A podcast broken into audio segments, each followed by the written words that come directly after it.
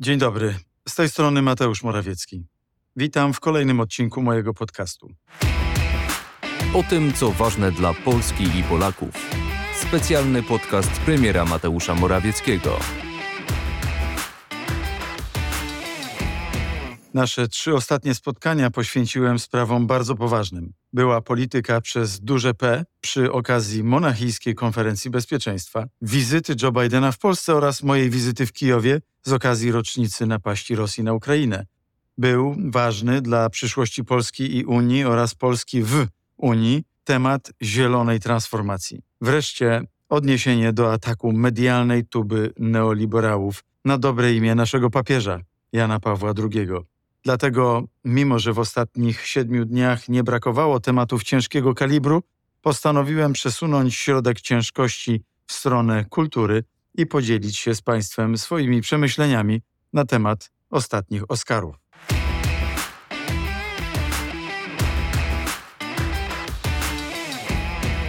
To dalej opowieść o polityce, o sprawach ważnych, jednak z trochę innej perspektywy.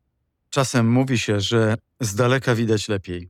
Ale co w sytuacji, kiedy jest się zbyt daleko, by cokolwiek dostrzec? Większość z Państwa, ludzi interesujących się polityką, bez namysłu odpowiedziałoby, że od przybliżania rzeczywistości mamy media, internet, telewizję i serwisy informacyjne. Tyle, że nie wszyscy są z polityką, zwłaszcza tą światową, na bieżąco. Im dalej od centrum wydarzeń, tym obraz bardziej rozmazany i niekompletny, a co najważniejsze, często pozbawiony kontekstu. I właśnie tu wkracza kultura jako nośnik idei i wiedzy. To jej dzieła sprawiają, że wydarzenia z drugiego końca świata mają szansę zaistnieć w naszej świadomości. Przez stulecia pierwsze skrzypce grała literatura. Dziś tę rolę wypełnia kino. Tak jak kiedyś książki, tak dziś głównie filmy i seriale tworzą naprawdę trwały obraz świata i rzeczy w masowej świadomości. A największą siłę przebicia ma tu oczywiście Hollywood. Oscary to potężna globalna marka, główny punkt odniesienia w świecie kinematografii i kultury masowej. Statuetka Oscara jest gwarantem tego, że film i przedstawiona w nim wizja świata zostanie przetłumaczona na każdy język i trafi do każdego zakątka ziemi, a Oscarowa gala jest jednym wielkim afiszem. To wydarzenie, którym o tej porze roku nawet w erze internetowych platform VOD żyje cały świat.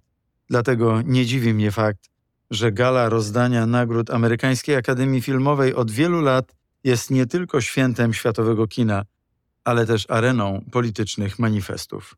Przy tym mam wrażenie, że od kilku, a może nawet kilkunastu lat Oscarowe nominacje i nagrody nie tyle odzwierciedlają nastroje społeczne, co same próbują tymi nastrojami sterować. Skoro ceremonia wręczenia ma być odzwierciedleniem najważniejszych problemów świata, to warto zadać pytanie, co możemy wyczytać z nagród i braku nagród, z tego, kto był obecny, a kto był nieobecny na hollywoodzkiej gali. Dla mnie naprawdę uderzające jest to, że po raz kolejny nie pozwolono wystąpić na ceremonii prezydentowi Zełęńskiemu, a sprawę krwawej wojny toczącej się na Ukrainie zupełnie przemilczano. Jednym z wyjątków był Jerzy Skolimowski, który na galę udał się z flagą ukraińską w klapie marynarki. W ogóle to dobra okazja, by złożyć polskiemu reżyserowi gratulacje za ten ogromny sukces, jakim jest nominacja do Oscara. Wróćmy do akcentów wojennych. Nagrodę dla najlepszego filmu nieanglojęzycznego, tak jak się spodziewałem, otrzymała niemiecka produkcja zrobiona dla Netflixa. Film Na Zachodzie bez zmian, któremu poświęciłem jeden z jesiennych odcinków podcastu, to doskonale zrealizowany dramat antywojenny. Było więc potępienie wojny jako bezsensownego źródła ludzkich cierpień. Ale czy można przyłożyć kalkę I wojny światowej do zeszłorocznej napaści Rosji na Ukrainę? Powiem delikatnie, wydaje mi się, że nie do końca.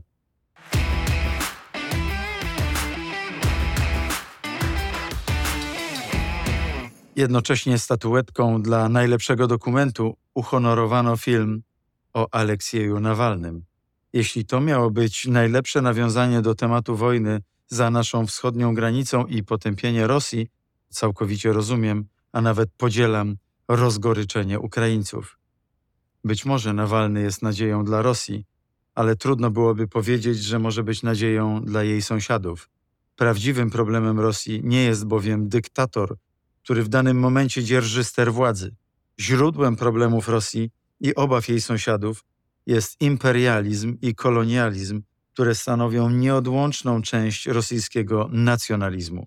A z nim nigdy nie krył się bohater dokumentu Daniela Roera. Czyli prezydentowi Zełenskiemu odmawia się prawa do zabrania głosu, a afirmuje się Aleksieja Nawalnego. To powiedzmy jednak kilka zdań więcej o Aleksieju Nawalnym. To człowiek, który stoi w opozycji wobec Władimira Putina, jego skorumpowanego systemu i na pewno wykrył wiele nieprawidłowości i ma sporo zasług na tym polu. Ale jednocześnie nie możemy zapominać o tym, że to jest także rosyjski nacjonalista. To człowiek, który nie tylko nie potępił ataku Rosji na Gruzję w 2008 roku, ale w pełni popiera aneksję Krymu i inne aneksje terytorialne rosyjskiej machiny wojennej. I co również ciekawe, warto zaznaczyć, że on z więzienia czy z tej kolonii karnej, w której się znajduje, cały czas wydaje różne odezwy, jest aktywny na Twitterze i komunikuje się ze światem. Przy tej okazji nasunęło mi się też pewne skojarzenie z innym słynnym filmem Valkyria, w którym Tom Cruise wciela się w rolę Klausa von Stauffenberga. Film to historia nieudanego zamachu na Adolfa Hitlera. Stauffenberg został przedstawiony jako szlachetny Niemiec, który buntuje się wobec szalonego tyrana. Światowa publiczność dowiedziała się, że pierwszymi opozycjonistami wobec Hitlera byli właśnie dobrzy Niemcy. Trudno o większą historyczną bzdurę. Niemcy masowo popierali Hitlera, a Stauffenberg podzielał założenia ideologii nazistowskiej. Chciał zabić Hitlera głównie dlatego, że nie zgadzał się z metodami, ale popierał imperialne cele III Rzeszy. No ale tego z filmu się nie dowiemy. Czy podobnie jest w przypadku Nawalnego? Trudno mi jest to do końca ocenić. Mamy ciągle zbyt mało źródeł, zbyt mało wiedzy. Wydaje się jednak, że propozycja polityczna Nawalnego to coś w rodzaju imperializmu z ludzką twarzą. I być może właśnie dlatego wprawdzie Putin uznał Nawalnego za zagrożenie, ale jednocześnie pozwala mu komunikować się z całym światem.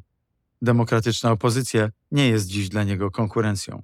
Za to inna polityka imperialna może odpowiadać ideologicznym potrzebom Rosjan i być alternatywą dla obecnej władzy na Kremlu. Zresztą na koniec dorzucę tylko jeszcze jedną refleksję. Trafiłem ostatnio na Twitterze na coś, co daje sporo do myślenia w kwestii, o której mówię. Chodzi o obrazek, na którym zestawiono zdjęcia rodziny Aleksieja Nawalnego z Oscarowej gali ze zdjęciami Ukraińców okaleczonych przez armię rosyjską z podpisem ofiary Putina. To dobrze oddaje moje własne odczucia i wątpliwości związane z około Oscarową polityką. I już zupełnie na koniec. Zwycięzcy Oscarów filmu Wszystko Wszędzie Naraz nie widziałem. I chyba nie muszę. Niedługo kampania wyborcza i to będzie właśnie jak w filmie. Wszystko wszędzie naraz. To wszystko na dziś. Dziękuję za uwagę i do usłyszenia za tydzień. Mówił Mateusz Morawiecki. Podcast jest dostępny w serwisach Spotify, Google Podcast oraz Apple Podcast.